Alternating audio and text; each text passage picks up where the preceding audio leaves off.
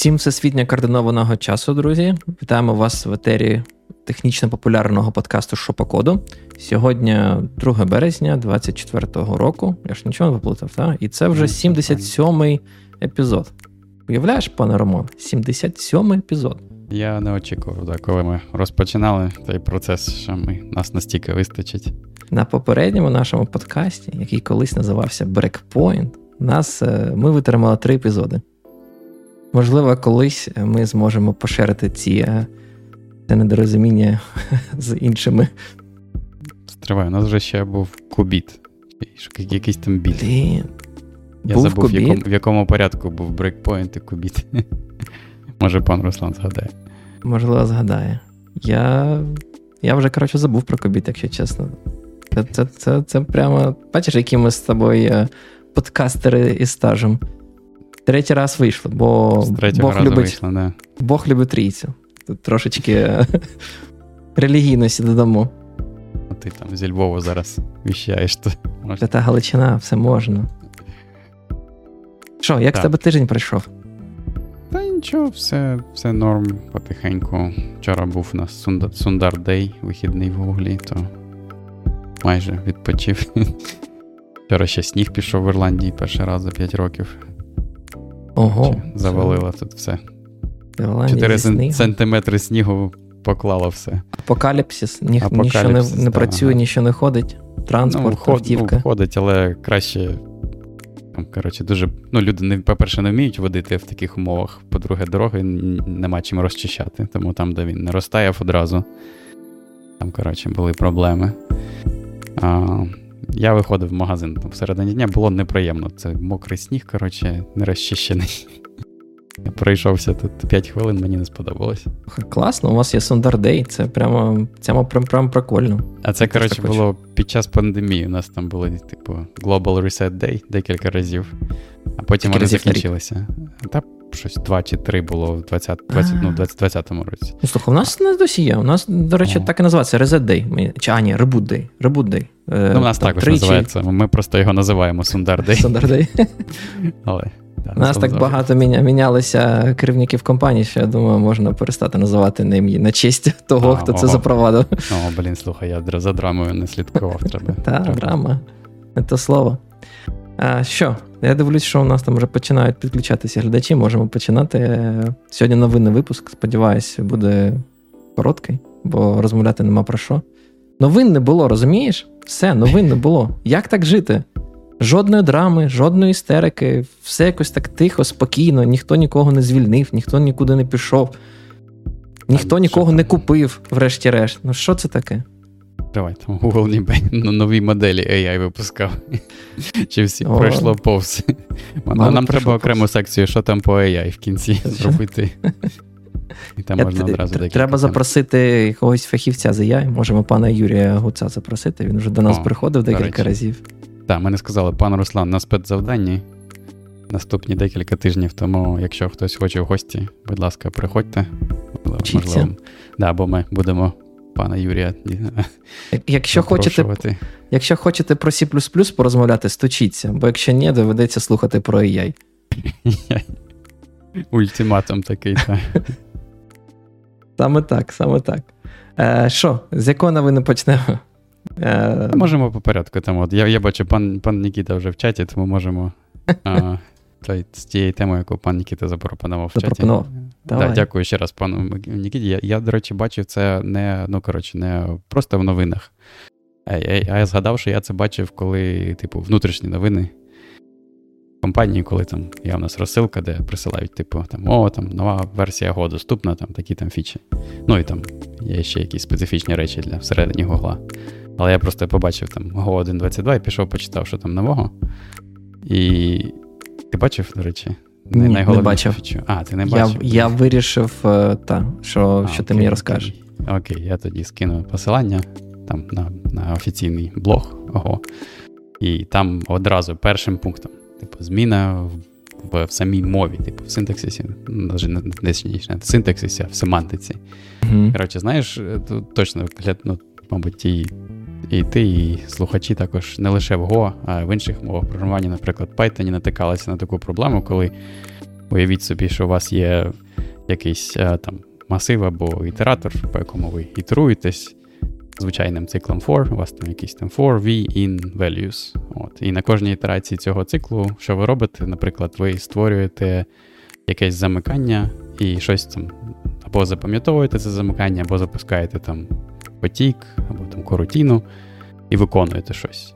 В чому проблема? Да? Через те, що ви створюєте це замикання всередині ітерації циклу, і, наприклад, посилаєтесь на оцю от змінну, а, яка ітерується по чомусь, то це от замикання, воно, типу, запам'ятовує не це значення да, там, в конкретній ітерації циклу, воно запам'ятовує типу, саму змінну. І якщо замикання буде виконуватися після того, то так, замість того, щоб побачити, наприклад, там, ви хочете роздрукувати замикання поточне значення змінної V а, для кожної ітерації, то там, замість того, щоб побачити всі значення з цього оригінального масиву values, ви побачите, там, наприклад, лише останнє значення, або там перше, в залежності від того, там, чи ви. Так так же працюють ці мови програмування. Ні, я щось плутаю. Ну, от е, не всі. Ну, Python так Python так працює. Python Мені здавалось, так працює. Мені здавалося, що C++ лямбда функції теж схожим образом Блін, Хоча може помилятися. C++ не, не спробував. В Python точно така проблема існує. Але я чомусь, чесно кажучи, на неї потрапляв не з звичайними циклами, а з, List Comprehensions. Але, в принципі, mm-hmm. ідея така ж сама. Тобто, якщо ви створюєте да, замикання, то замикання, типу, воно запам'ятовує да, не не поточне значення, воно запам'ятовує саму зміну. Якщо зміна зміниться, то. Ну, бо правильно, бачити, бо це посилання по факту. Да, ми, ми розмовляємо про посилання, так. а не про самі значення. До речі, ну це ж відома проблема, і ну, зрозуміло, як її обходити. Просто на співбесідах питаєш: а ти знаєш, що тут виведеться на екрані? Показуєш шматок коду і все. Перевіряю, що людина розуміється на цьому, не треба нічого міняти в мові програмування. Ну, воно може і так. Всі там, типу, знають, ці, от, ну, як вони їх називають, кочас, да, типу, типові проблеми. Там в Python зазвичай розповідають про те, що не можна робити значення за замовченням, там, наприклад, порожній список, да, тому що це змінна структура, і вона буде працювати не так, як ви очікуєте. І от, А оця штука була типу в Go. Там в них прямо, знаєш, окремо є типу frequently asked questions, це там, де описується ця проблема, і там зазвичай проводять от, такий от приклад. А Чому це чому це, а, як це, типова проблема для Go? Тому що дуже часто в них є такий патерн, коли, типу, ти в циклі запускаєш. Е, горутіни. А горутіни, типу, ти їх запускаєш, по суті, створюючи спочатку замикання, і потім там ключове слово го перед замиканням запускає його. От, І тому це такий дуже типовий патерн го, і коротше, дуже типова проблема. І там, те, що раніше рекомендували робити, ти там міг замість того, о, точніше, ти міг там на початку замикання зробити щось на зразок, там одразу перевизначити цю зміну. Типу, створити нову зміну з таким же навіть ім'ям, просто задекларувати і, типу, зробити як копію. І тоді все працювало. Але е, вони там наводять, наводять, до речі, цікавий приклад, там де цілий блогпост про цю проблему. І в цьому блогпості а, там є посилання на реальну проблему з того, з Let's Encrypt коротше, яку воно створило. Бо mm-hmm. там трошки був складніший цикл, там було важко це побачити. І там, типу, людина, яка писала код, типу, вона в одному місці це е, не зробила таку помилку, а в іншому зробила. І, і, і там була проблема з перевіркою, здається, сертифікатів. Так, так, а що вони зробили? Вони це Що вони зробили? А вони тепер поміняли так, змінили семантику, і тепер працює по-іншому. Тепер працює правильно. Коротше, не можна таку вже помилку зробити. Але ж це це означає, це, типу... що може бути купа коду, яка тепер по-іншому працює, це може запровадити купу багів. О, та тут цікаво, коротше, як вони це зробили. В них є така штука, щось схоже на як вони називаються в Расті. Блін, вилетіло Едішени? Ну, в Расті воно Едішені називається. Так, от вони зробили щось на зразок такого. І тобі потрібно там в якомусь коротше, конфігураційному файлі спеціально сказати, що ти хочеш семантику таку, як в Go 1.22 і, і вище, типу. Інакше не буде такої працювати. Цікаво, я коротше не чув, що вони поступили так само. А в них є. Е, в, в них нема самих едішенів, да? це просто як метаінформація, яка мінімально підтримуємо компілятор Go, чи як? А, Зараз я спробую знайти, десь я сьогодні читав куди це вноситься. Просто в тебе повинна мати можливість за замовченням, мабуть, дефолтна поведінка, як я б собі очікував, що компілятор 1.22 буде компілювати за старими правилами. Ну, щоб ти міг оновити собі компілятор і продовжувати компілювати свої існуючі кодові бази. А у мене була така зараз. Де ви там?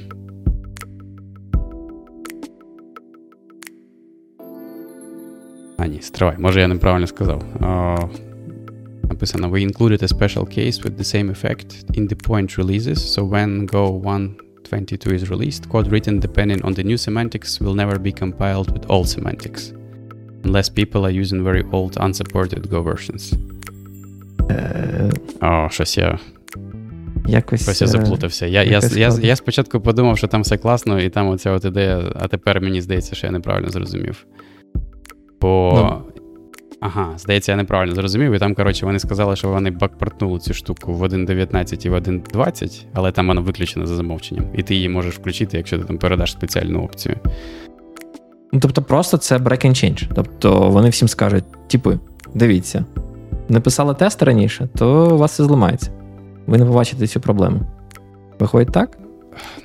Блін, ну тут написано на code written depending on the new semantics will never be compiled with all semantics. Бачиш, бачиш, це прям проблема. О, ну коротше, Можливо, я, хтось якщо... нас. Е, якщо в нас в чаті є да, розробники на Go, там пан Нікіта колись хизувався, що він там на Go щось пише, нехай нам нам скаже, як це працює. Е, Ну, точніше, як, не як працює, а як. Е, чи чи це є за замовченням в цьому новій версії Go, чи треба якось окремо включати. Я ну, просто пішов, спробував скомпілювати приклад. Uh-huh. І в мене ну, на Arch, звісно, остання версія. А, І там вже все правильно працює. Той ну, бачиш, ну, це ну, виглядає так, що це просто зворотні несумісна зміна. О, чорт. Блін, а я думав, що вони вони зробили щось схоже на едішени. Ні, ну слухай, якщо чесно, типу, я не бачу в цьому прям великої проблеми в деякому аспекті. Ну, якщо це все нормально комунікувати, і зміна не така аж сильно важка, то в принципі проблеми нема. Оновлюєш собі компілятор, паралельно оновлюєш кодову базу, щоб е, не мати цієї проблеми. Ну так, принаймні, це з тих розрядів, да, що тобі потрібно явно скомпілювати все. Якщо воно не скомпілюється, то ти одразу це побачиш і можеш виправити. Там, да, до речі, пан Нікіта підтверджує, що з 22-го версії все працює, все буде працювати по-новому. У 21-му можна включити. Так, дякую, а, дякую. Дякуємо. Давай рухатись далі тоді. А Там, в принципі, більше. Це це от головна фіча 1.22. А там я ще рекомендую подивитися, якщо вам цікаво, там, коротше, вони пишуть, що знову покращення того швидкої дії, але настільки no, там. Покращення настільки відсотки цікаві, скільки як вони це робили. Вони, коротше, там в попередній версії почали використовувати оці от Profile Guided Optimizations, коли ви, типу, спочатку компілюєте як є, потім запускаєте якийсь або свій бенчмарк, або свій workload, на якому там якийсь типовий коротше, для вашої програми. да, і його запускаєте під профайлером. Профайлер збирає якусь інформацію, і потім цю інформацію можна стравити знов компілятору. Типу. І чому це цікаво? Тому що там воно відкриває типу, можливість для цікавих оптимізацій, наприклад, і там в статті вони більш подробно описання, і просто щоб дати зрозуміти те, що мені здалося цікавим. Коли ви просто компілюєте, так, компілятор звичайний, він, типу, наперед не може знати, наприклад, наскільки там часто функція викликається. Да? І якщо він цього не знає, то там, коли він робить якісь е, ну, не передбачення, а типу, в нього є вибір, да, наприклад, робити інлайнінг функції або не робити інлайнінг функції. Він не через те, що він не знає, наскільки функція часто викликається, типу, він може дивитися лише на речі, такі, як там, який розмір функції. І він може сказати, що ага, функція завелика, тому я типу інлайнінг робити не буду. А якщо насправді ця функція, хоч вона і велика, але вона викликається дуже часто, можливо, типу, правильно б вибір був би заінлайнити її все одно. І оця штука дозволяє, коротше, такий як це такі поради компілятору давати, по суті, вже на на основі вашого існуючого workload. Це цікаво. Тому, да, Рекомендую почитати там. Мені здалася цікава стаття. А, Ми залишимо посилання на цю статтю під відео, так? Так, а, там воно воно коротше, посилається з цей от, е, пост на реліз, пост, так, я зрозумів. Пост про реліз посилається на неї. так. А, Добре. Е, Давай рухатись далі, бо новин вистачає, а є про що розмовляти. Я би хотів. Е, я насправді наступною новиною додав е, інформацію про свій 1.9. Ти ж знаєш, так? Про те, що це таке свій? Розкажеш? Я знаю. Це i3, тільки під Вейленд. Ого, це ти слова знаєш. i3, тільки під Вейленд. Все i3 правильно. це як це? Тайл, тайловий віконний менеджер. Все правильно, все таки Тайлове, тайлове означає, що ти можеш там якось е, як як, як цей... Тайліками, тайліками розставляти. Розставляти вікна як тайли і управляти якось там з клавіатури, прямо, щоб не треба так. було. Ну, ну, Насправді, тайлові це як е, противовіз до стекових. Мені здається, вони називаються стекові. Бо звичайні такі, як GNOME, KDE, там, ага. MacOS, Windows, вони називаються стекові, бо в тебе кожне вікно може бути на да, перекривати інше. Ага. І відповідно в телевому в тебе за, за замовченням так не працює. В тебе кожне вікно займає ага. якийсь е, розмір на на твоєму екрані, і ти їх можеш типу, жонглювати, там, ну, розміщати. Вони завжди повністю розтягуються, ти просто кажеш, як в тебе така сітка в деякому аспекті. Я насправді просто своїм користуюсь, бо мені подобається підтримка своя е, декількох моніторів. Це дуже зручно. Особливо, що в них є цей концепт workspace. Кожен workspace може мати багато вікон, і відповідно кожен workspace ти можеш виводити на будь-який монітор. В мене просто два монітори, е, я за ними працюю.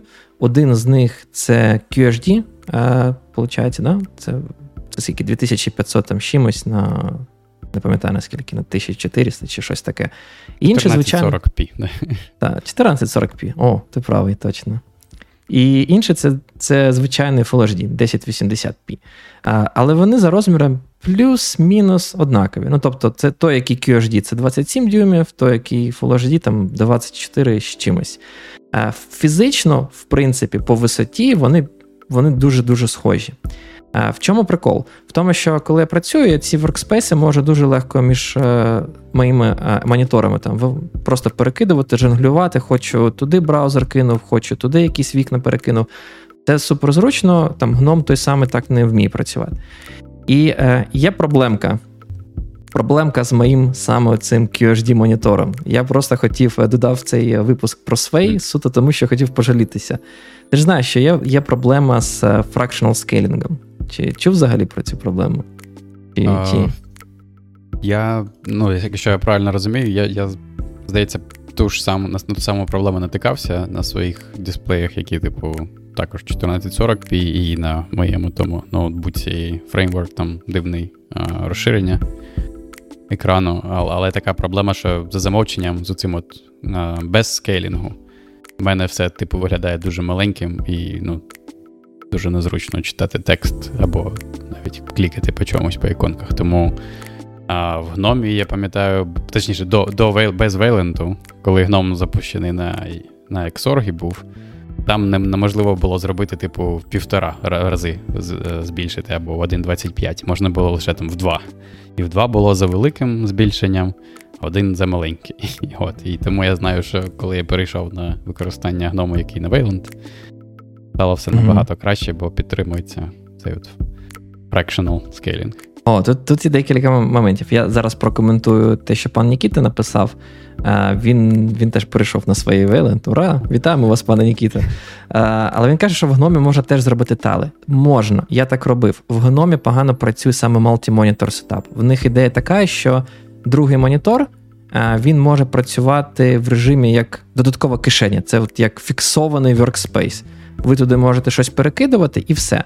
В Sway же в мене є там умовно 10 воркспейсів, і я будь-який воркспейс можу відобразити на будь-якому моніторі. Тобто просто можу їм жонглювати. Мені не потрібно окремо мати workspace для тільки один фіксований да, там, для для другого монітору. Це знову ж таки, це просто звичка. Я звик е, в процесі роботи таким займатися там, під час мітингів, інколи таки думаю, блін, якийсь якийсь сумний мітинг, треба викинути його на сусідній екран, там зараз подивитись щось інше. І мені це дуже зручно. І як ти пан Роман зазначив з Fractional Scaling, там, коротше, прикол такий. До того, як додали нормальну підтримку Fractional Scaling, був повністю інтеджер скелінг з точки зору толкітів. Тобто, коли ти хотів е, вивести більший розмір, ти виставляв е, двічку, і в тебе все скелілось два рази. Користуватись цим саме на QHD-моніторах ну, взагалі не варіант. Бо QHD вони не набагато більше, ніж Full HD. На 4K, можливо, це був би нормальний варіант. На QHD точно ні. І відповідно, що робили ці е, віконні менеджери? Вони е, рендерили все в два рази більше, а потім даунскейлили до твого фракшнал е, значення. Тобто, поняв, ти, якщо ти вів, що ти хочеш зробити собі fractional scaling, там, наприклад, 1.25, то те, що робив Sway до версії 1.9, він, типу, малював все е, в два рази більше, і потім даунскейлив, типу, до 1.25. А Fractional Scale Support, який вони додали в цьому релізі 1.9, ще, мабуть, рік тому вони замержили цей патч в в мастер бранчу. Я чекав, я чекав цілий рік на те, щоб вийшов цей реліз, щоб я міг нарешті використати Fractional Scaling. Бо знову ж таки, казати, що е, якість е, якість відрендереного всієї ну, матеріалу вікон була погана, коли в тебе даунскелінг, ну це не сказати нічого. Бо воно реально ну, було погано. Текст даунскеліться не дуже приємно насправді. Mm-hmm. А, от, І я таки включив цей цей fractional scaling нарешті. Бо ідея fractional scaling в тому, що тепер композитор Sway може е, нотифікувати застосунок, що мені потрібен ось такий от розмір буфера, типу такий от скейлінг фактор, і, умовно кажучи, вже кожен застосунок може скейлити на на той розмір, на який потрібно. Тобто, це це по факту просто такий собі е, протокол комунікації між композитором і застосунками. От, І все працює чудово, там, термінали, все клас. Firefox виявилась проблемою. Ти уявляєш собі? Виявляється, що Firefox не так, щоб це класно підтримував. І в них є вимкнута за замовченням fractional scaling фіча, і там є проблема. По-перше, коли я вмикав fractional scaling підтримку в Firefox, в мене текст стає тепер не такий, знаєш, який важко прочитати. Він просто якийсь стоїть тупо тупо е, супержирний. Я не розумію, що таке. Походу, там просто якісь баги, і вони починають це рендерити абсолютно інакше. І це типу, ну, виглядає дуже дивно, коли в тебе е, текст в браузерах тепер не такий, як він був. По-друге, якщо я вимикаю fractional scaling в Firefox, то типу текст е, стає типу, дуже погано читати, не, не дуже прикольний. І я такий просто розчарований цією штукою, якщо чесно. Ну просто стільки чекав. Більше року думав, нарешті я зможу мати ідеальний фізичний розмір на двох е, моніторах, щоб я, знаєш, там перекидував вікна між моніторами, і в мене, типу, текст в 12 пікселів фізично мав один і той самий розмір. Тобто я мог, знаєш, типу, з лінейкою взяти, виміряти і сказати, це точно однаковий розмір. І ні, я не можу, я від цього відмовився, бо Firefox нормально не підтримує. Я я розчарований. Це це обурення. Я, до речі, не знаю, як гном працює з цим. Якщо ти не включав е, експериментальну підтримку fractional scaling, то в тебе стоїть downscaling. Mm. В них е, вона досі експериментальна, треба там Коротше, в якийсь конфігураційний файл е, написати, що додайте, ну, включити підтримку в GNOME Shell.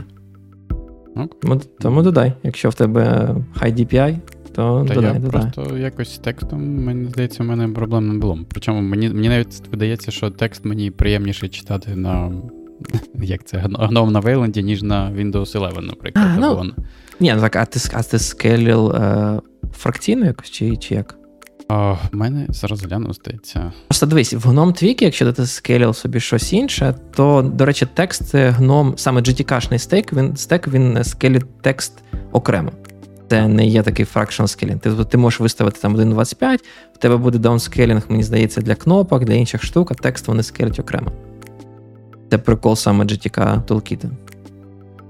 А, Цікаво, я, до речі, пішов зараз подивився, я зараз з десктопа зайшов, і в мене тут виключений скелінг. Я, чесно кажучи, здивований. Бач? Я Та був ні, впевнений, ні. що в мене і там, і там скелінг. Насправді, для для QHD монітора, якщо в тебе один монітор, мабуть, це не така велика проблема. Бо в тебе, ну, ну звикнеш ти до того, що в тебе деякі елементи там менше, кнопка менше. Ну, це не така ж проблема. Текст завжди можна по scale ити. В мене була сама mm-hmm. проблема з multi-monitor setup ом. Бо mm-hmm. якщо я там, наприклад, zoom зроблю в Firefox там на 120%, щоб е, текст наш статті на основному моніторі виглядав нормально, то коли я його перекидаю на Full HD, то ось цей типу text scaling в самому Firefox, він же залишається 120%. І на додатковому моніторі він стає гігантським. І і це мене бісило. Я думав, що я зможу це вирішити fractional scaling ом, щоб мені не доводилось робити zoom пейджі щоб, типу, знаєш, воно диви, ну, виглядало абсолютно однаково на двох моніторах одночасно. Тобто тепер ти чекаєш наступний рік на те, що починять. Firefox, так. Firefox. Твої зробили. Fractional scaling це ну, це просто розчарування. Кажу, рік рік чекав, це ну, я не можу. А там пан Нікіта питає, так що нового в новому свої. Ну, от fractional scaling, як на мене, це, мабуть, основне. А інше в них там невеликі були досягнення, бо просто там декілька протоколів стабілізувалися, стали без префіксу unstable, щось вони там додали, щось випіляли там максимально мінімальне. Я не думаю, що щось реально потребує якогось там уточнення. Бо, ці в принципі. Протоколи Чого? я хотів спитати, вони специфічні для Свею, чи вони якісь універсальні і інші композитори під? Їх також якщо вони якщо вони не починаються на префікс композитору, типу як VLR, у випадку ага. це е, VLR це на честь VLRoots, який бібліотека, яка імплементує low-level композитор, ага. е, яка теж типу від Sway. Е, то це типу протокол, який працює всюди. Ну тобто, точніше, як не те, що працює всюди, а ті протоколи, які прийняті в обстрімний Wayland, і вважається, що ага. всі композитори повинні його імплементувати. Ага, я бачу, там якийсь WP Fractional Scale V1. Мабуть, це Так, це воно. Wayland Protocol, да. Це такий, який підтримує GNOME експериментально, KDE, Sway 1.9. Okay. Там Security Context, XDG Activation, вони всі вони всі повинні підтримуватися всіма протоколами. Просто там у Wayland, у цього у своєї є там пачка своїх невеличких протоколів, е, бо просто наче не існує якогось, знаєш, там сталого протоколу, який типу стандартом став. І вони імплементують це самі. Так само і гном поступає. Е, Ну, то я тобі пожалівся. Давай рухатись далі. Е, Тимукс. Любиш ти так Тимукс, пане Роман, як я його люблю? Ні, точно не як ти. Я, У мене, коротше, дуже простий use case для нього. Це, типу, декілька, як вони їх називають, вікна, да? І а, вікна. я, по суті, відкриваю декілька вікон, переключаюсь між вікнами і ну, використовую ну, як на роботі, щоб той, якщо щось в терміналі потрібно запустити довго, наприклад, або там rc клієнт у мене там запущений всюди. Я просто дійшов е, якось е, до Тимукса. Я я навіть не знаю як. Я довго його не використовував, а декілька років я тому на нього прийшов. І якщо чесно, я тепер не знаю, як без нього жити. Я так звик ага. до цього, що ти можеш мати багато сесій, багато вікон, пейнів, е, постійних там пересувати між різними вікнами і інші штуки. Тобто, це для мене стало такою, знаєш. Ну, тобто я завжди запускаю Tmux. Це от просто термінал, і зразу Tmux. Все. В мене нема вкладок в терміналі. А, ну а, я також справді. просто користуюсь таким терміналом, який не підтримує вкладки, тому а, мені доводиться використовувати я Також, я також. Ага. Е, що там прикольного додали в новому Tmux? Він просто вийшов от в січні, е, і мені е, сподобалось два аспекти. Перше, це нарешті додали Sixel. Чув про Sixel? Ну, сьогодні почув, коли ти додав цю новину, я пішов читати, де я такого раніше ніколи не чув. Не Як чув. виявилось, це якийсь стандарт графіки, графічних файлів. Та-та-та. Спеціальний ну, формат, ж... який там, я так розумію, він ASCII compatible, ти його можеш пересилати, типу, як як текст. А uh-huh. якщо в тебе є підтримка терміналу, то термінал може його відрендерити тобі як зображення. Ми так. Але але я не зрозумів, до чого тут Тімукс. Він, типу, якось впливав на те, як відображається цей текст, чи що? Тимукс, е, так, це класне, це класне питання. Тимукс є терміналом по собі. Тобто, якщо в тебе будь-який термінал-емулятор, е, який ти використовуєш, не знаю, там GNOME Terminal, або там Alacrity, або Food, або iTerm, та вони всі імплементують якісь там терміналі, е, специфічні до терміналів штуки.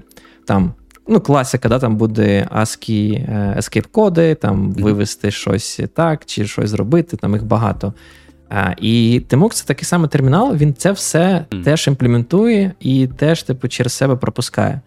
А, Тому для того, щоб відрендерити правильно сікселі, е, треба була підтримка в Tmux. Тобто в тебе могла бути ситуація, коли в тебе термінал підтримує сіксель, графікою, mm-hmm. ти можеш виводити картинки, прямо малювати в терміналі.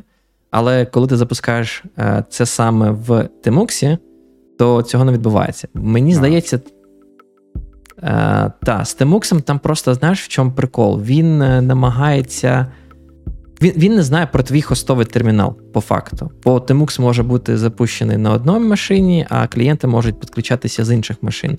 І ти ніколи не знаєш, і будь більш того, ти, виходить, рендериш завжди те саме, ну, тут те, що повинно підтримуватись всіма клієнтами, і через це типу, в них там є багато там приколів, де вони фільтрують щось чи не відображають, щоб не зламати випадково а, інших клієнтів, які там щось роблять. Там Класичний приклад це буде робота з буферами обміну системи.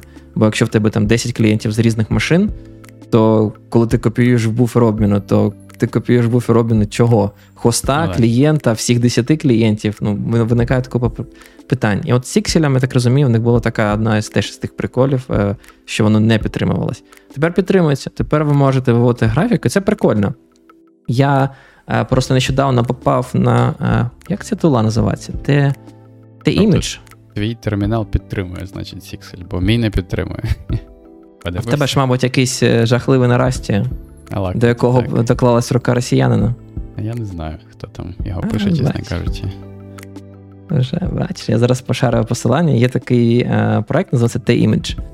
Е, він дозволяє, до речі, малювати графіку різними протоколами. Е, він підтримує там щось iTerm, е, Kitty протокол, він підтримує Sixel протокол, і він вміє навіть е, намагатися знаєш, намалювати класичним ASCII артом, типу за даунскейлі до таких квадратів, і скільки в тебе mm-hmm. там цих. Е, колонах, де там в сітці термінала є, так так він може намагатися намалювати це все покрасити. А, Це прикольно, типу, бо саме Сікселям, в принципі, графіку, яку він він малює, воно, типу, ну, як це попіксельно, воно прикольно працює. Хоча там, по факту, е, ну, не не, як це, не сапіксельна графіка, бо Сіксель підтримує там теж якась там, мені здалося, апроксимація, схожа на чпех іде. Коли в тебе там один піксель кодує, типу, ще сусідній, там щось типу такого. От. Тому Sixel це прикольно. Е, якщо ви не хочете покидати свій термінал, можете тепер з Temux користуватися, виводити картинки прямо в термінал. Тобто, ти хочеш сказати, можна використовувати буде, блін, як він називається? Той кон- консольний веб-браузер тепер. І можна прямо заходити на Google Photos Ого. і в Sixel Якщо... дивитися Photos. Якщо він, типу, підтримує Sixel, то да, можна, можна. Ні, серйозно, типу, якість прикольна. Тобто я і SVG, SVG рендерил, і JPEG, і PNG, воно прямо ну, не відрізнити, як просто я запустив би для цієї для цієї графіки там зовнішній а, image viewer. От. А інша штука в Tmux, яка мені сподобалась, це вони нарешті додали, е, як вони називаються? Семантичний промпт, дехто називає. Це такий, е, я б не сказав, мабуть, стандарт, але це такий escape, е, anti-escape, е, цей sequences, я не знаю, як послідовність escape кодів, да? Е, називається OSC 133. І прикол цього OSC 133 в тому, що ти можеш розмічати свій е, shell, тобто свій промпт. Чи вам, я не знаю, як це сказати, shell чи prompt. Що ти бачиш? Рядок командної строки. а? Да. Рядок командної строки. А, Що це означає? Ти можеш е, поставити маркер там, де починається рендериться твоя е, строка. Тобто, знаєш, яка там за замовченням, якщо ти не кастомізуєш, має в собі там hostname, юзер, там якісь там ще символи, або долар, або е, решіточка, якщо там це root, да? І можеш поставити спеціальний е, маркер, коли ти починаєш вводити слово. Е, ну, слово маю на увазі команду. Поставити маркер перед виводом, е, тобто стандартним аутпутом тієї команди, яку ти виконуєш, і поставити маркер наприкінці. Тобто, коли ти розмічаєш таким чином всі ці аутпути, то ти можеш, в принципі, робити багато речей. Ти можеш там, не знаю, придумати якусь команду чи і бін для того, щоб копіювати аутпут в буфер обміну. Миттєво, тобі не потрібно виділяти всі ці строки, ти ти це робиш. Ти можеш е, легко прослідкувати історію всіх команд. Не треба скролити в тобі історію термінала. Ти можеш просто завжди там термінал може тобі, наприклад, показувати всі команди, які ти виконував, е, без історії, просто тому що ну, вони розмічені да, цими escape-кодами. Або ти можеш просто навіть навігуватися. Ти хочеш швидко не скролити там історію назад, просто пригати на попередню команду, на попередній промпт швидко. І от Tmux додав базову підтримку цих е, ось ці кодів, і яка дозволяє тобі, насправді вона поки що обмежена, але вона дозволяє тобі пригати на попередній промпт чи на наступний промпт. Тобто тепер там в Тімуксі, коли я скролю, я можу не просто проскролювати свою там, не знаю, команду, яку я виконав, і вона мені нагенерувала 10 тисяч строк. Я можу просто кейбіндом пригнути на попередній промпт, де вона починалася. І це прямо, прям, якщо чесно, на, от вдома мені це особливо не потрібно. Я не виконую команди, які генерують там 10 тисяч е, рядків, да, там логів. Але на роботі це прямо такий, ну, прикольна штука. Я, ну, в мене там є певний такий workflow, де і багато логів, і багато команд, які там багато чого генерують. І вміти це навігуватися між різними командами швидко. Це ну, це приємно. Не скажу, що без цього жити не можна, бо можна, але це приємно. Я згодом Тому... звучить дуже круто. Я, чесно кажучи, просто коли читав, і в мене таке ж саме було питання. Думаю, блін, ну а при чому тут Тімукс? Типу, я думав, що знаєш, з одного боку, це тобі потрібна, типу, інтеграція в терміналі, який, типу, рендерить цей текст, да, і може тобі скролити. А з іншого боку, тобі потрібна інтеграція ну, з, типу, з боку застосунку, шелу, наприклад, да, який цей промпт тобі показує а, самого початку. Правда. Або там або там Python реплу, або Та так. іншого реплу. Там а розмітку ти повинен робити сам. Тобто, наприклад, у випадку Shell, яким я користуюсь, в них є типу івенти. Там Fish on Fish Prompt, там щось on Fish Command Start, on Fish Command End. І я можу просто додати додаткові ці ехо команди, які мені цей escape код роблять на початку промпта. Перед виконанням команди і після виконання команди. Тобто я їх не бачу, бо це такі е, да, там escape послідовності, які не рендеряться, вони невидимі. А, І відповідно, фішел їх просто завжди відсилає. Якщо термінал е, не підтримує цю штуку, то вони просто ігноруються. Якщо ага. термінал чи емулятор підтримується, можна щось робити. Але просто через те, що це Tmux це теж термінал-емулятор, який запускається в іншому термінал-емуляторі, то типу Tmux додали, додали цю підтримку, і ти тепер можеш навігуватися. І виконуючи там певну команду, як previous prompt, це або Next Prompt, я просто keybinding для цього додав, я можу дуже швидко навігуватись в історії Tmux. Ну, тобто, маю на увазі scrollback буфері. О, це прикольна ідея. Слухай, це мені подобається. Да. І тепер, коли я знаю, що мені достатньо просто використовувати Tmux, а не потрібна підтримка в Alacrity, то я можу Саме просто так. налаштувати. Круто. Саме так. Тому це це прям прикольно. Е, Давай рухатись далі. Давай до твоєї статті перейдемо. Якось. Та, так, можемо по порядку. Там я. Про білий, про білий дім. Да, наступна стаття була, що Дід Байден каже, що той вже не можна писати на C++. Я, чесно кажучи, коли побачив цю статтю, я думав, там так прямо і сказали.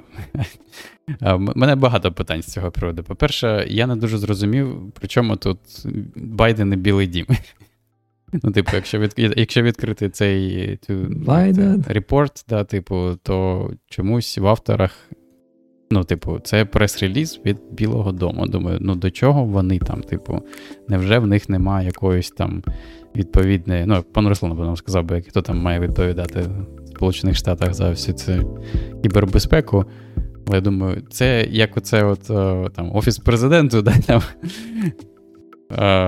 на себе бере більше, ніж потрібно. Так от і мені мені видалось в цьому в цьому також випадку, що щось Байден і його команда лізуть не туди, коли не не в їх, не в свою зону відповідальності. Ви так не здалося? А, Здалось. Зараз я там в чаті відповідав. А, трохи так. Мені так само здалось трохи, що ну, це якось дивно. Ну, типу, до чого тут це? Чому Білий дом? Ну, тобто, це, ну, як я себе бачу, Білий дом повинен е, робити якісь такі, знаєш, стейтменти більш політичного характеру і впливу, і, можливо, таких е, гострих питань. Ну, не знаю, там, з питань міграції мексиканців в США, наприклад, чи там інших е, латинисів. Е, без расизму, просто кажу. А я, а, я на, на цьому так швидко. А, Трохи автопіку. Я дивився відео. Там, до речі, мігрують не обов'язково люди з Південної чи Центральної Америки. А. Мігрують китайці через кордон Мексики. Це просто там щось щось неймовірно відбувається. Да. Але це, да, кра- краще Байден би займався тими питаннями. А, Але, типу, я розумію, наприклад, чому а, умовна, скажімо там, уряд США може вважати це важливим топіком. Я просто не дуже сильно розумію, навіщо це повинно бути саме Білим домом. Бо все ж таки е, в демократичних країнах та, там, типу, президент не є типу законодавцем. Е, ну, Здебільшого, тебе, в тебе є уряд, який там робить якісь законопроекти там тощо. І, умовно кажучи, я б хотів би, якщо вони хочуть такі поради робити, ну, типу, зробіть якийсь закон, що там, не знаю, там за 10 років повинні перевести е, все програмне забезпечення, яке ми використовуємо там в Пентагоні там, чи Білому домі на не знаю, застосунок це на програмне забезпечення написано на Расті чи там на Python. Ну, сказали, перевели. А так це якось такий, от, е, а, я наче хайпують. Я просто також пішов. Я я одразу скажу, я не повністю прочитав той репорт, але я продивився репорт, і в мене склалось враження, що це такий, типу, а, це правильно, заклик до дій. Типу, в такому дусі. Це не, як ти, як пан Ігор зазначив, це не законопроект, це не якісь там вимоги, виставлені певним, типу, нормативним органом в Сполучених Штатах. Це просто заява від типу, експертів, які стверджують, що а, така ситуація склалася, що дуже багато написано програм на мовах, які а, ті, на не Безпечних. Небезпечні да, для для роботи з пам'яттю. І, типу, там 70% вразливості цих безпеки, вони через саме ці проблеми. І треба щось з цим робити. І вони пропонують, типу, що з цим Пишіть робити. Код, пишіть код на безпечних мовах програмування. Ну, да, Вони кажуть, типу, най, як це, найефективніший спосіб це просто обрати іншу мову програмування. Типу. От. А, Але це більше, ну, я я, що, я до чого, що це нікого нічого ні до чого не зобов'язує. І ну, через це не дуже зрозуміло, до чого тут Білий дом. Це от, ну, знаєш, коли е, не фахівці деякому аспекті да, там тобі дають поради. Як коли там, умовно, я пам'ятаю, був випадок з нашим улюбленим Ілоном Маском, десь він там щось чи розмовляв, чи якесь інтерв'ю давав, взагалі там про якісь там основи бізнесу, і такий, типу, та ні, взагалі раз топова мова програмування, треба писати все на расті. Такий сидиш, думаєш. Ти чи експерт, чи що, ну тобі, чому ну, повинні це... там люди слухати? Це не те, що там сам Байден це сказав. Я маю на увазі, вони, звісно, там знайшли якусь команду це спеціалістів. Просто я маю на увазі, що навіть якщо це від команди спеціалістів, і навіть якщо вони кажуть, все все це правильно, і типу всі з цим погоджуються, то да, не дуже зрозуміло, чому це виходить саме від е, Білого Дому, і дуже зрозуміло, типу, чим це допоможе, якщо це жодних. Так, нічого нікого не, не зобов'язує ні до чого. Це не законопроект. Е, такий собі просто робили репорт про все хороше, сказали: ну так, треба щось робити. Хто буде робити і коли, не зрозуміло. Не зрозуміло. Тому я не знаю, я якось трошечки подивився. М- мені здається, це прикольно, що Білий Дом це написав. Ну, тобто, для мене це було супер неочікувано. Але але я не дуже сильно розумію, навіщо вони це зробили. Без коли коли вони не мають жодних планів реально зробити якісь, ухвалити якісь рішення, зобов'язати когось там чи щось перейти на це, це виглядає дуже дуже дивно. Е, Давай рухатись далі. Я хочу пропустити про GDMI, і може краще раз ми вже далеко не ходячи, трошечки про Rust і про Google. Google дав милостиню на Rust Foundation. Ти чув? Ну, мілостиня. Це Я я не чув, але я побачив новину, коли ти додав її список. Та. А, Google дав милостиню Rust. А що це означає? Мільйон дали. Сказали, Один мільйон доларів. Один мільйон доларів видалили Rust Foundation. Знаєш на що? На розвиток а, цього інтероперації, а, інтеропа між C і Rust. Так. Як ви це прокоментуєте, як інженер Гугла? Ну, по-перше, я маю зазначити, що я коментую лише від себе, а не як інженер Гугла. Ти після цього повинен так підморгнути, підморгнути такий. Як як той, як ентузіаст, е, програміст-ентузіаст на расті. Можеш прокоментувати. Програміст-ентузіаст, так. Ну, чому? Мені здається, це дуже правильно, в тому сенсі, що там всі розуміють, що не можна просто да, там, піти і все переписати на расті або на будь-які інші мови програмування. І щоб щоб, щоб там не продумували, да, люди потрібно якийсь там перехідний етап, на якому там буде підтримуватися зв'язок з усім цим кодом, який існує, написаний і працює. На там, на будь-якій мові програмування. Просто наразі дуже багато коду, який на C і C++, через те, що з ним як це якось а, так так сталося, що цей от uh, Foreign Function Interface uh, в різних мовах програмування це C. От, І це, типу, така універсальна а, платформа, да, через яку комунікують різні програми на різних мовах програмування. А, Тому наразі, якщо вони виділяють гроші для того, щоб розвивали Rust у цьому у цей напрямок, то мені здається, це правильно. Я не знаю, чи там це мільйон доларів допоможе це зробити. Мабуть, це якось мало грошей. Скільки там? Мало. Це копійки. Ну, скільки там можна в Штатах, да, я не знаю, можна там 5 розробників на один рік найняти, якщо їм небагато платити, або там 4 а, розробники, якщо нормально платити, да. Мені, мені друзі кажуть, що що в смислі? В смислі 5 розробників. Це два. Два розробники. Кажуть, що якщо ти їдеш в Каліфорнію, то це, типу, 400 тисяч мінімум, всім дають. Ну, там Їдеш в Каліфорнію, 400 тисяч на рік. Ого, я не знаю, де може там такі зарплати існують. Тут в Європі таких зарплат немає. Я вам можу, можу Бачиш, сказати ну, одразу. В, в Америці. Бідні ми. Тих в Америці можна двох наняти там в Каліфорнії. Да? Ну, Мені здається, залежить все одно від штату. Може, може, в Каліфорнії там на занадто дорого. Я думаю, можна дешевше наняти там в Штатах також. Але так, сам факт такий, що ну, типу, небагато людей. Да? Я думаю, вони там погоди не зроблять. А, І треба, щоб цю ініціативу якось підтримували або більше компаній, да, або а, ну, Дивись, це краще, ніж нічого, я вважаю. Тобто, я, якщо ну, чесно таки думаю, це класно. Я хочу, щоб е, такі корпорації якось спонсорували відкрите програмне забезпечення, розвиток там різних штук, і за допомогою того, що вони просто донейтили. Це навіть краще, ніж коли вони когось наймають і потім дають такий, знаєш, наказ. Так, Роби ну, ось так, це, що так. я тобі кажу. Бо так вони принаймні начебто не впливають. Вони просто дали це там Foundation, а Foundation, типу, вже буде зацікавлений тому, щоб Charity. зробити все як найкраще. Ну, якщо вони не розпілять е, бюджет, як Mozilla розпілює. Та-да. Я не знаю, як там Rust Foundation, ніби у них у них один зашквар, той був великий з а, конференцією, да? більше ніби не було зашкварів. Значить, да, значить, да. А, Так, але в цілому, мені здається, ну там для компанії розміру Google це копійки, там, да, вони можуть собі дозволити набагато більше. А, Але, мабуть, зараз такі часи, що всі пояси затягнули, і тому лише мільйон. А, а ти тобі не знає? Ну, я чому хочу запитати таке контроверсійне питання. Чи означає це те, що Google а, визнав, що Go це не є заміною C++, і така собі взагалі мова програмування, можна перестати її розвивати. Я думаю, її ніколи і треба переходити як заміну C++.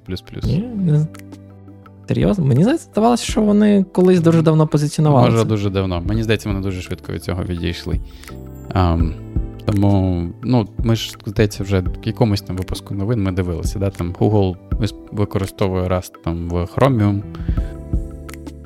А, ще є, я не знаю, до речі, який там зараз її стан. Я давно нічого про неї не чув. Це, мабуть, поганий знак. А, Але в Chromium там ніби все завелось, так? Там... Так, е, пане Роман, у вас картинка я пропала. Завис. Окей, окей, зараз я спробую перевантажити свій.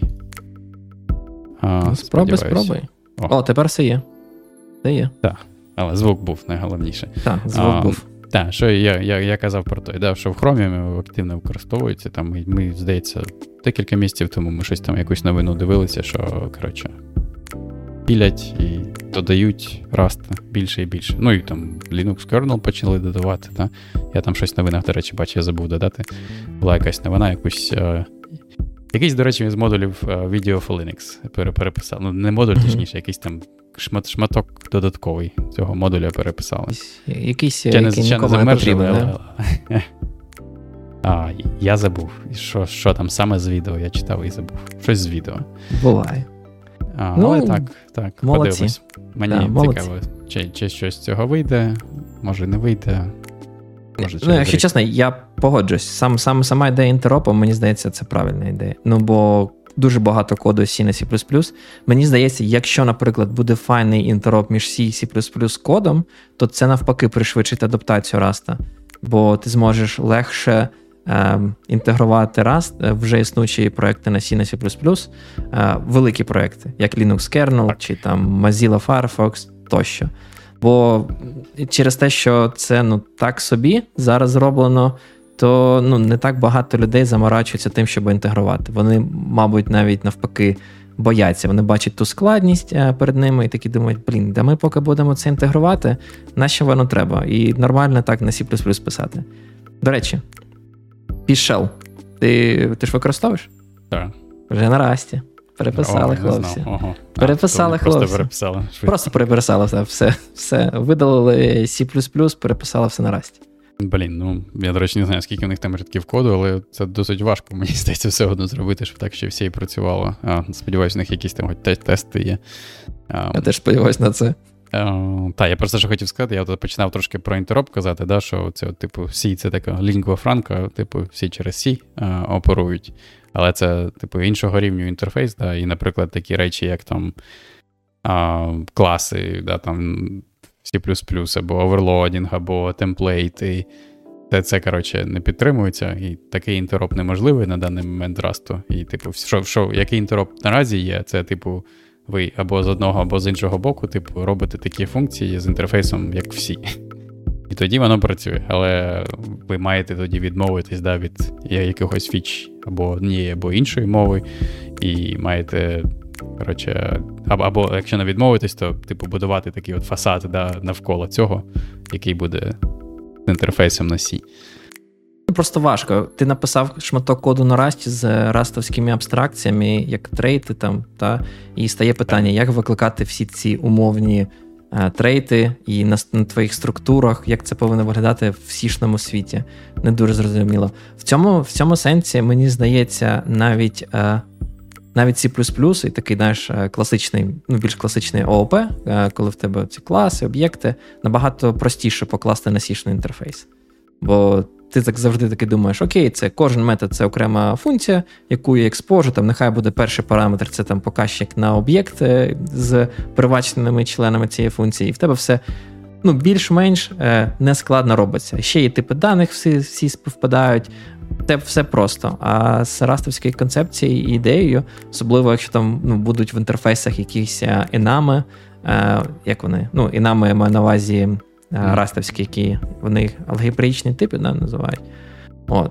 То ну, виникають питання. Тобто тобі потрібно або відмовлятись від цих всіх е, штук і приколів раста для того, щоб вибудувати сам е, публічний інтерфейс для сі світу, або не знаю, кожен раз придумувати, як це обійти, які, як як собі це закодить. Якщо для цього буде якийсь там, не знаю, бібліотека е, чи підход, е, там вбудований в Rust компілятор, який автоматично буде генерувати для цих всіх публічних інтерфейсів тішні е, типи, ну тобто сішні біндінги, там, знаєш, умовно кажучи, взяти там трейти структуру, і воно завжди однаково буде розкриватися, то це буде такий, мені здається, прикольний шаг прямо у правильному напрямку. Я, до речі, мені не було зрозуміло, який саме інтероп вони, в який бік вони хочуть. Чи, типу, загалом, і в один, і в інший бік. Ну, я, якщо чесно, теж не дуже сильно зрозумів статті. А, Мабуть, в обидва боки, бо насправді тебе ж це цікавить в обидва боки. Якщо ти хочеш а, свій проект переписати так, щоб він був там частина проекту на C, а частина на Rust, то тобі потрібно два боки. Бо я думаю, ти і в растовому коді будеш хотіти там, виключ... там викликати шматки на C чи C, так і в C коді ти будеш хотіти викликати шматки на расті. Можливо, можливо. Ну ладно, подивимось. Гроші дали. Але... Гроші дали. Думаю, замало грошей, щоб щось зробити. Що, від расту? від расту до расту? Наступна тема. А я, до речі, цю не здається, цю саме я статтю не прочитав, тому доведеться тобі розповідати. Про Пінгору?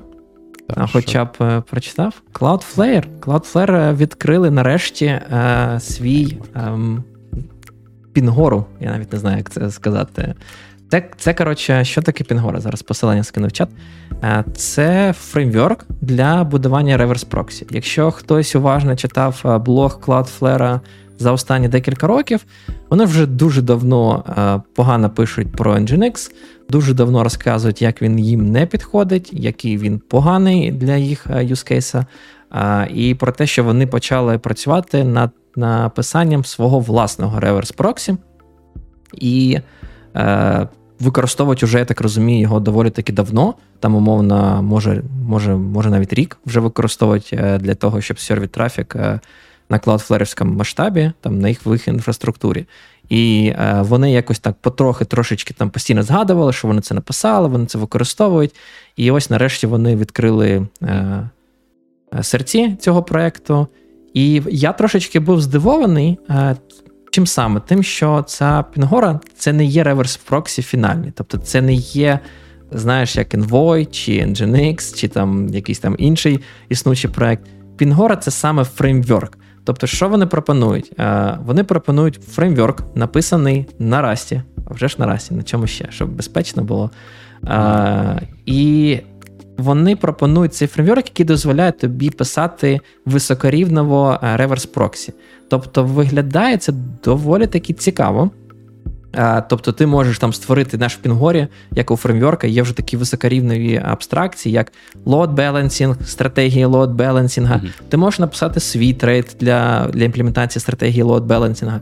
Ти пишеш, можеш заімплементувати HTTP proxy trade. Наприклад, там в базовому прикладі, який вони наводили, HTTP proxy trade, в принципі, може тільки повертати е, адресу, умовно кажучи, не адресу, а правильніше сказати, об'єкт.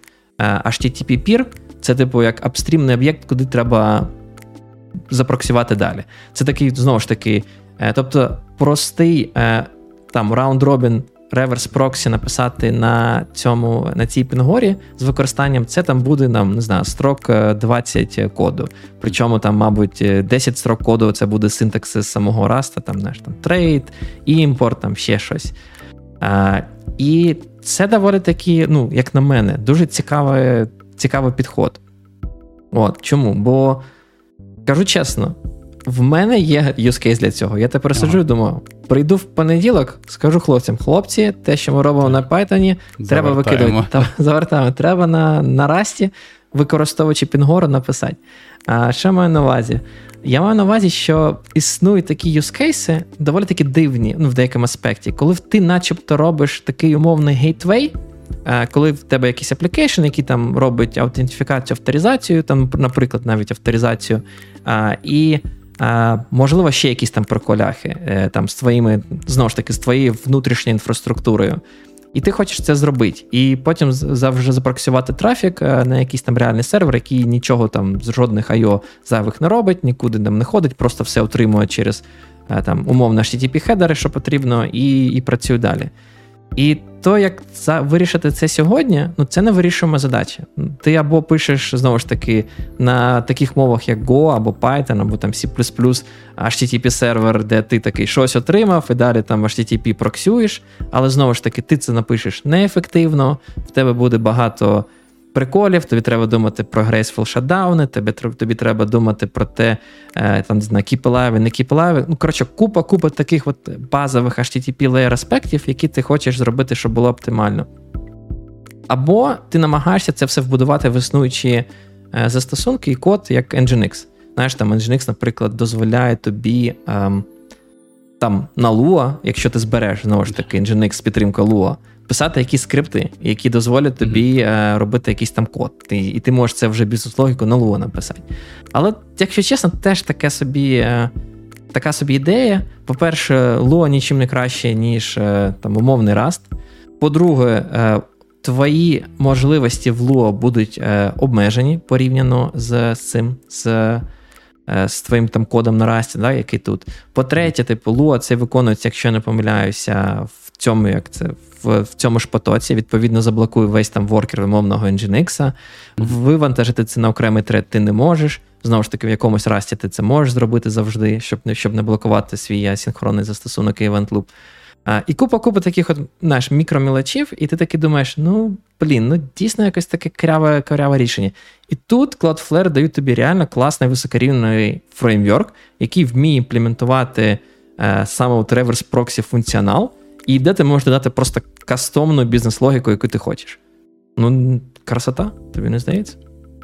Ну, так, в принципі, звучить прикольно. Я Ти от просто згадав про Nginx і Lua, я і, блін, я забув для чого саме, але для чогось мені хотілося щось додати на Lua, і так воно погано виглядало. Можливо, для такого прикладу було б дійсно прикольно. Та, та в них класно. Е, дивися, тобі, ну, наприклад, зараз е, скину посилання, не тільки тобі, а всьому чату. Це в них є приклад в їх репозиторії з Пінгорою, як там load balancer робиться.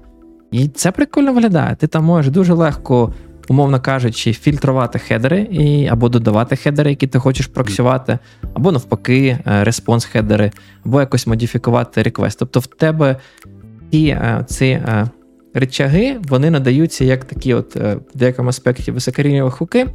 Mm-hmm. Де за замовчуванням ми просто все форвардимо, але ти можеш якось, типу, взяти щось там модифікувати. Вони там health-чеки вміють підтримувати, щоб ти е, не, е, наприклад, balancing не робив на апстріми, які, можливо, зараз не хелсі, бо вони не відповідають тобі. У них знаєш, от, це реально такий от реверс проксі е, здорової людини, просто не загорнути у флакон такого, як стендалон аплікейшена там з якоюсь конфігурацією.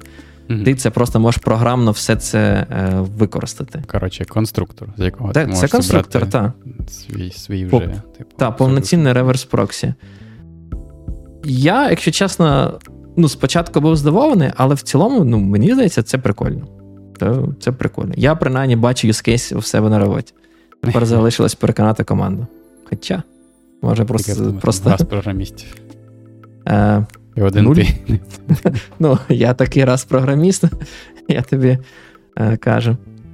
От. Е, та, та. А цікаво, знаєш, що мотивацію. Вони там в тій статті написали мотивацію, чим чим Nginx, до речі, не не подобається. І саме цікаве, що вони прямо не знаю, може статтю переписували, бо я сумніваюся, що вони цю статтю написали там за день чи за два. А, Вони вже просто посилаються на цю статтю від Білого Дому і кажуть, там Білий дом каже, що не можна використовувати C. Типу, от ми Ось вона ще. ми, ми реагуємо, кажуть. Ми написали на расі, на як це, на memory safe е, мові програмування. Ну, Це перше. А інша. Е, там теж, типу, декілька цікавих аспектів. Насправді, я не знаю, наскільки е, ти там дивився в цей ці проблеми Nginx. Але в Nginx дуже така погана собі архітектура дистриб'юції ем, реквестів по воркерах. Ну тобто. Е, у Nginx архітектура, що кожен воркер це окремий процес, і він, виходить, робить оцей акцепт для того, щоб приймати всі ці запити. От. І проблема полягає в тому, що в тебе, виходить, е, listen, да, виходить, виконується до форка, а потім ти робиш е, всі ці як це акцепти в в цих воркерах. Але основний, основна проблема в тому, що в тебе ця listen queue, вона одна, типу, в кернелі, на, на рівні mm-hmm. Linux kernel існує як один. І відповідно, як працює типу дистриб'юція Linux kernel там в такому випадку, вона, в принципі, починаючи з якоїсь версії Linux kernel, більш-менш адекватна. Вона, типу, починає, типу, по всіх воркерах, таких, типу, як в раунд-робіні, типу, робить. Вони це пофіксили якійсь версії кернела, бо, типу, завжди було так, що в тебе завжди е, підіймав, е, ну, під, підгрібав один і той самий воркер, оцей запит. Але якщо ти до цієї всієї штуки додаш EPOL, і ти будеш на цьому е, сокеті спочатку робити EPOL, чекати на івент, а після того ти будеш робити accept, то коли в тебе, типу, тут додається EPOL, у цьому випадку Linux kernel не до кінця пофікшн, і відповідно в тебе буде, умовно кажучи, постійно один той самий воркер, коротше, загребати е, ці реквести. Тобто, якщо в тебе реквест йде один за одним, в тебе цей воркер загреб, загреб реквест, відпрацював, е, типу, знову став слухати це, знову прокинувся, знову, типу, пішов, е, виконав це. Вони вирішують, вони роблять, типу бінт за Sport, і, типу, у них окремі черги. Ідея так. Ну, тобто, ну, до, до речі, тут два два варіанти. Правильно. По-перше, у Пінгорі в тебе нема, в принципі, як таких е, ну, процесів. А, в тебе воркері, типу, треди. Е, Але вони це вирішували до того, тим, що да, намагалися робити з реюспортом, е, бо, типу, з реюспортом, принаймні, ти можеш гарантувати цю е, як це дистриб'юцію е, раунд-робіном по всіх воркерах. Тобто Reuse Port реально допомагає. Так, але, ну, мабуть, з Port така проблема, що якщо в тебе запити, там, один запит повільний, да, наприклад, то ти вже, ти його вже поклав в якусь чергу, і там за ним поклав, наприклад, наступний, да, і в тебе, як це, інший воркер вже не зможе забрати. Це як воно називається? Work, uh, work Still Queue. Так, так, так. А я так розумію, і... що якщо вони використовують Токіо, то в Токіо там цей от механізм з екзекюторами вони, типу, вміють. А, Можна на тредпул делегувати якесь так, виконання більш повільне. Зло, типу, вони просто до того використовували е, Nginx зло, і в них, типу, цілу функції, наприклад, деякі не могли виконуватись, вони блокували worker. До речі, інша проблема також полягає там в тим, що з keepalive-ами в них теж е, була з upstream-ами. Ну, бо в Nginx, саме з Nginx, бо купа цих, виходить, е, процесів, і відповідно, якщо в тебе keepalive вже клієнтський, виходить, Е, асоційований з певним Nginx worker-ом, то виходить, ти тільки на цей Nginx worker будеш попадати. Ну, в класиці, правильно, бо в тебе вже як цей connection є, ти його не закрив. І Nginx, типу, ти з ним комунікуєш. Якщо типу, Nginx в цей час, типу, е, постійно типу, один і той самий, він, типу, інші запити, і в тебе, умовно кажучи, там 20 Nginx воркерів простоюють, один Nginx воркер постійно бізі, і через це він впливає на ті Е, keep alive е, реквести, бо, типу, цей tail, tail latency, типу, повишається. Ну, типу, 99 персентіль, що в деяких випадках в тебе, типу, все повільніше, бо ти тупо чекаєш на одного воркера, хоча інший в тебе простаює. І вони з цим цією пінгорою дуже сильно, ну, я так розумію, сподіваються вирішити всі ці проблеми. Принаймні, вони пишуть, що вони вирішили всі ці проблеми. І це це цікаво. Я так розумію, суто завдяки, що це саме фреймворк що ти можеш, в принципі, от під всі такі от use cases себе підточити. Треба щось повільно виконати. Окей, в окремому потоці запущимо, е, чи ще там в окремому процесі, чи ще кудись комунікуємо. Ти можеш, типу, чітко контролювати, що ти хочеш робити ось тут, зараз в контексті цього потоку, а що ти хочеш е, відкласти на виконання так асінхронно. Що я не знаю, мені поки що Пінгора сподобалось. Прямо аж, якщо чесно, хочеться це використати. Прикольно, так. Прямо Треба подивитися буде. Е, Що там? Рухаємось далі? Так, так. А, там пан Нікіта написав, що автор Nginx нещодавно написав, що втратив контроль над проектом, і Nginx в руках кровавої гебні. А хто така гебня? А, ну, Гебня це як це? Росіяна? КГБ. Чи як Не знаю. там називається ФСБ зараз.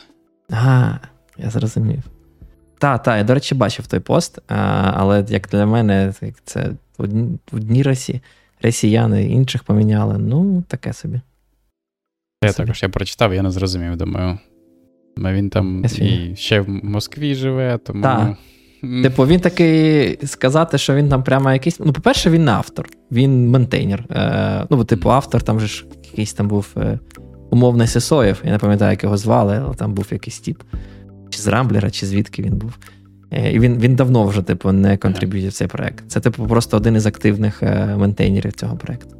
Там їх було три, начебто залишалось. Так що, дивись, е, Nginx залишилось недовго. Було три ментейнери, один, типу, зробив форк, нічого, ага. ні до чого хорошого це не доведе. Е, З двома ментейнерами далеко не зайдеш. Ну, так все. що Cloudflare, ми вас підтримуємо. Ну, ми І за те, що ми вас відмовились. Треба написати Cloudflare, що вони нам грошей прислали. Бо, типу, ми їх так прорекламували нічого не отримали. Безкоштовно. Так. Так, що у нас там далі? У нас там декілька маленьких там. А. Що на тебе дивиться? Е, Що на тебе дивиться? Я хочу, щоб ти зараз е, розповів. А, Там хтось зі слухачів заніс нам тему, що вийшов нов, новий реліз KDE і новий реліз Lineage OS. А, KDE, я не знаю, я щось подивився. Я навіть встановив. Ого! А, ну, на арчі, звісно, там. Вже все є. Скільки, раз... Скільки разів за цей випуск ти сказав слово арч?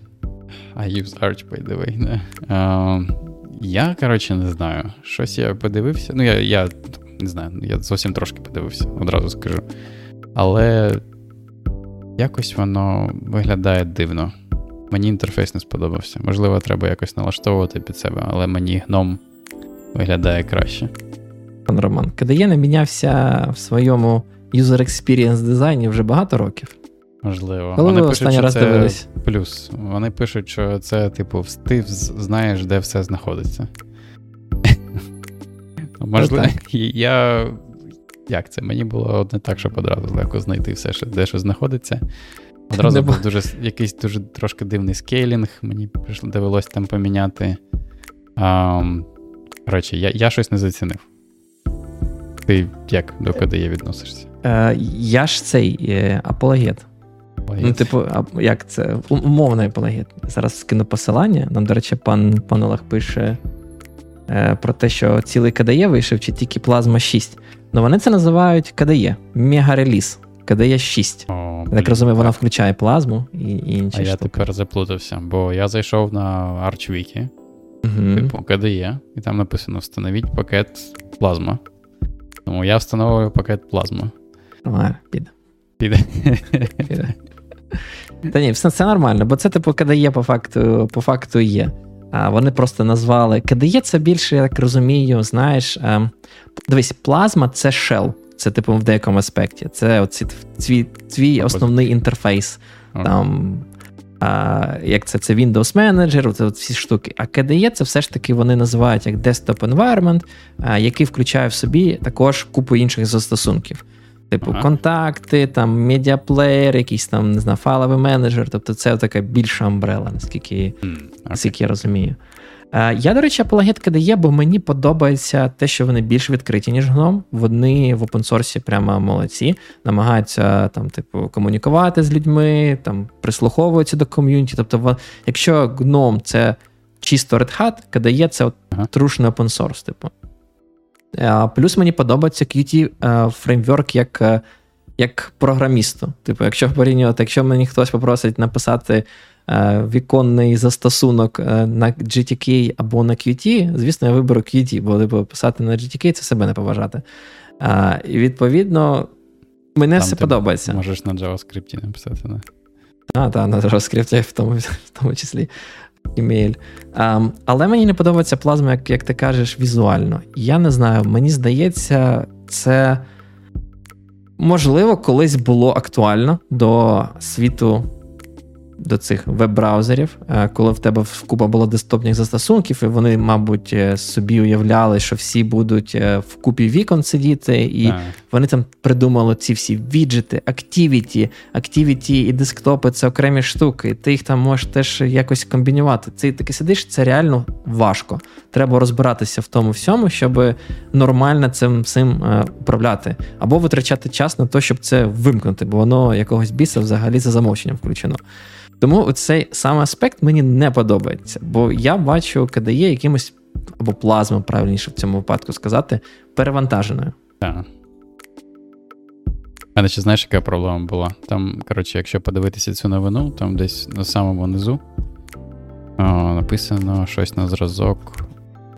Швидкий пошук по файлах чи щось таке. Блін, де воно було десь я бачив. Коротше, щось там проіндексовані файли. Я поставив собі на лаптопі, і думаю, блін, чому кулер запустився? Думаю, що там таке працює, що постійно от хоча б один тред процесора завантажує. Як виявилось, якась там фігня під назвою Балу, про яку я перший раз сьогодні почув, індексує файли. О, да. Це Що досі індексує? Так. І, блін, коротше, воно щось так їх активно індексувало, що мене звук кулера почав роздражати на моєму лаптопі. Блін, це не повіриш. Е, я колись е, переходив на КДЄ, мабуть, років 7 тому, там в далекому 2017-му в мене була така спроба. І в мене така сама проблема була. Я ту фігню просто ну, шукав, як вимкнути, бо вона індексувала просто капець як. Я просто е... ну, для себе не бачу, навіщо вона б мені була потрібна, тому так, для мене також дуже здивувало, що вона там щось запустилася і щось робила. Причому вона, я не зрозумів як, але вона продовжувала це робити, навіть коли я коротше, сесію вийшов, да, там плазма і зайшов в сесію вже гному свого. Тому я тому видалив балу. Але... Плазму поки що не видалив. Так, все правильно зробив. От, а, Насправді там, там багато нових е, новинок в КДЄ було. По-перше, ж, це прямо Вейланд. великий реліз Вейланд додали. І це Нарешті. не просто дода... це додали Вейланд. Чи... Чи... Мене здивувало, Він... що вже вони лише додали. Ні, він мені здається, він до того був, був, але був да, не за замовченням. Вони а. в KDE 6 і Plasma 6 перейшли на Wayland як на основний е, графічний ага, стек. Окей. Тобто зараз він бутається завжди у всіх, якщо ви встановите, це буде Wayland. А по-друге, вони там теж так сказали, але ми будемо підтримувати X11. І мені, до речі, цікаво, як довго вони взагалі планують підтримувати X11. Ну, Більшість мен, там там, там, там же 2-3 е, як це інваліди залишились, ті, хто підтримує X11. І ці ментейнери, вони ж апологети Вейленда, і вони просто підтримують X11 просто допоки ага. в них вистачає сили і бажання. Я думаю, що ненадовго їх вистачить. А плюс вони додали, до речі, HDR-ефект. Це, а, це... Я тільки не зрозумів, чому там ну, анімація з якихось ігор, там, типу. Ну, HDR. Так я взагалі... не розумію, при чому там ігри. А для чого ще HDR потрібен? Так в іграх він і так би був, мабуть, без. О, це, це коротше, якщо чесно, класне питання, пане Роман. І, На жаль, я не фахівець цього питання, бо ситуація, я ніколи не вивчав його а, подробно, але. Ну, типу, воно складне. Моє розуміння mm. наступне, що HDR в деякому аспекті це а, який, блін, ти пам'ятаєш, як він, він розшифровується? Highly Dynamic range. Да. І це, типу, саме так, наскільки я розумію, це про а, кольоропередачу, да, чи про mm-hmm. про контрастність, чи про якісь такі от аспекти. І прикол в тому, що коли мова заходить про HDR, а, треба розуміти, що. В тебе є багато аспектів. У нас там вже... Мені сподобався також коментар. Це все. От. І HDR це типу треба, він він існує на різних рівнях. Є HDR-підтримка в моніторі, Є HDR-підтримка, і, точніше, як фотографії, і там в відеовиробництві, а є HDR-рендеринг, так званий, е, який використовується в іграх. В цілому, е, наскільки я розумію, е, HDR-рендеринг, в принципі, так чи інакше, як концепція існує дуже давно, там вже більше 50 років, і, в принципі, її можна досягти навіть без якоїсь там підтримки спеціального монітору, чи там без. Е, без якоїсь там підтримки там в графічному стеці на Linux тощо. Е, і воно там, типу, як це концептуально, е, просто, типу, як це імплементувалося таким чином, що в тебе рендерилось там з різними налаштуваннями декілька разів, і ти якось там щось там потім комбінував. Просто це було неефективно. Але це дозволяло тобі мати там передавати більше, типу, при рендерингі, що в тебе там сцени, да, там, які білі там більш було передавали більше цих от е, кольорів білого, сцени, які там чорні, продавали більше кольорів чорного. Бо якщо ти там з одними налаштуваннями е, кольорової передачі рендериш, воно може бути так, що в тебе там білий стане все, все що біле, ну більш-менш біле стане білим, все, що чорне, стане чорним, і mm. ти не зможеш передати. Але знову ж таки, я тут не фахівець. Як це просто треба, щоб щоб це нормально пояснити, треба розбиратись в кольорових цих профайлах, передачах.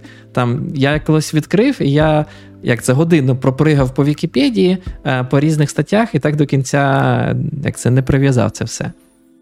Тому е, з точки зору концепції рендеринг підтримував. Наскільки я розумію, тепер е, це все можна буде винести на цей на режим самого композитора. Тобто, якщо ти хочеш написати застосунок, який робить HDR, ти можеш по ходу при створенні цього поверхні в вейлендовської, можеш, мабуть, вибрати якийсь там кольоровий профайл, там, який може дозволяє тобі кодувати е, там не 32 не 32 бітами, там, а більшими там, бітами цю цю палітру, і тим самим типу, Wayland сам типу, зробить те, що потрібно для того, щоб це відобразити.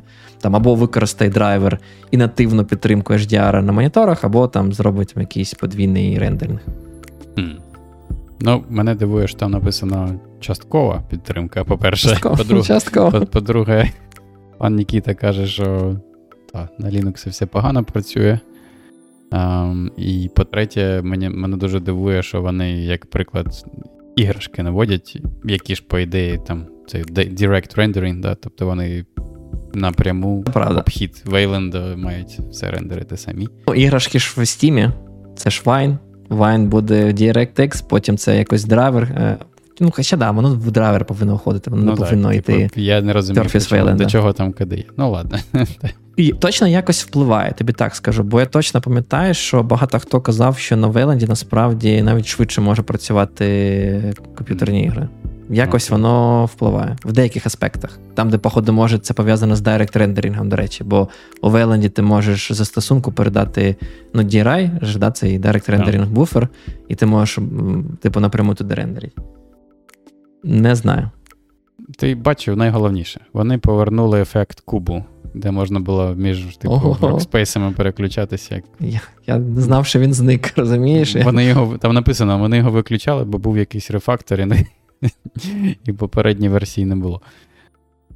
було Але цікаво. Two, two years ago, some major architectural improvements in K-Win had forced us to temporarily remove the famous cube effect, but now it's finally back. Так що, окей.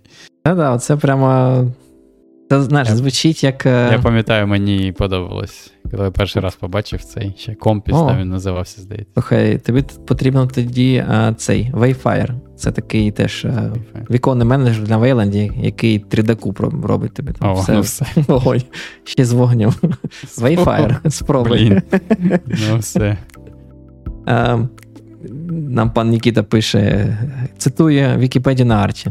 Пан Нікіта, треба піти поправити Вікіпедію на Арчі, написати, що ну, із, не, як це виправити is not implemented yet, виправити на те, що, типу, implemented partially. а, Насправді, якусь статтю читав про HDR, і вони там писали там якийсь теж фахівець. Я навіть не пам'ятаю, де. Може, то був блог Unity, може когось інший. Але вони писали, що використовувати HDR на моніторах не oled дисплеїв Ну, вони кажуть, це мовітон. Це одно, типу, нормально не буде. Кажуть, типу, треба, щоб дисплей нормально все відображав. Ну, тобто, там якось так знаєш, написано, що з одного боку використання HDR в іграх навіть без підтримки HDR на моніторі, це все одно краще, ніж, е, типу, використовувати ray tracing для передачі там, динамічного освітлення. Вони навіть так, скоріше, запіляли, бо це швидший, результат більш типу такий яскравіший. От, Але при цьому вони сказали, що якщо ви хочете справжній HDR, вам треба тільки OLED дисплей. Без oled дисплея, без е, справжнього, типу, спроби передати всі ці динамічний діапазон. Вони кажуть, ну це таке собі.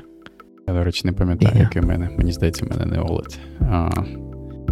Мені теж. Але слухай, що там ще в KDE? Так аддон додали. Тепер у тебе мастодон клієнтів вбудований в KDE. О, ну, Майнеш? Консоль, я, їх я, термінал. Я, мабуть, невеликий той фанат цих окремих застосунків. Мене, в принципі, в браузері влаштовує Mastodon. Прямо, наче, ми таке враження, що ми з тобою е, в різні епохи народилися. Я люблю все все десктопне, я за застосунки. Okay. Консоль, ну, термінал їх е, став на як це, на 50% швидше. М? Мабуть, Мабуть, важливо. Але знаєш, що саме саме прикольно, що вони додали в консоль, що кожна вкладка тепер створює окрему сі групу ці груп групу. І вона каже: тепер тепер у вас одна вкладка, якщо там буде запущений якийсь там CPU стрес, чи ще щось може, чи якийсь там застосунок, який пам'ять вижирає, не завалить е, весь термінал. Тільки одну вкладку. Я тепер сиджу і думаю, може, треба як це, в Tmux такий патч зробити кожне вікно в окрему сі групу. Так, так. Це непогано, непогано. Я бачу там ще. Блін, що я хотів сказати. Чорт, я закрив той. А, а то що перевели на Qt 6. А.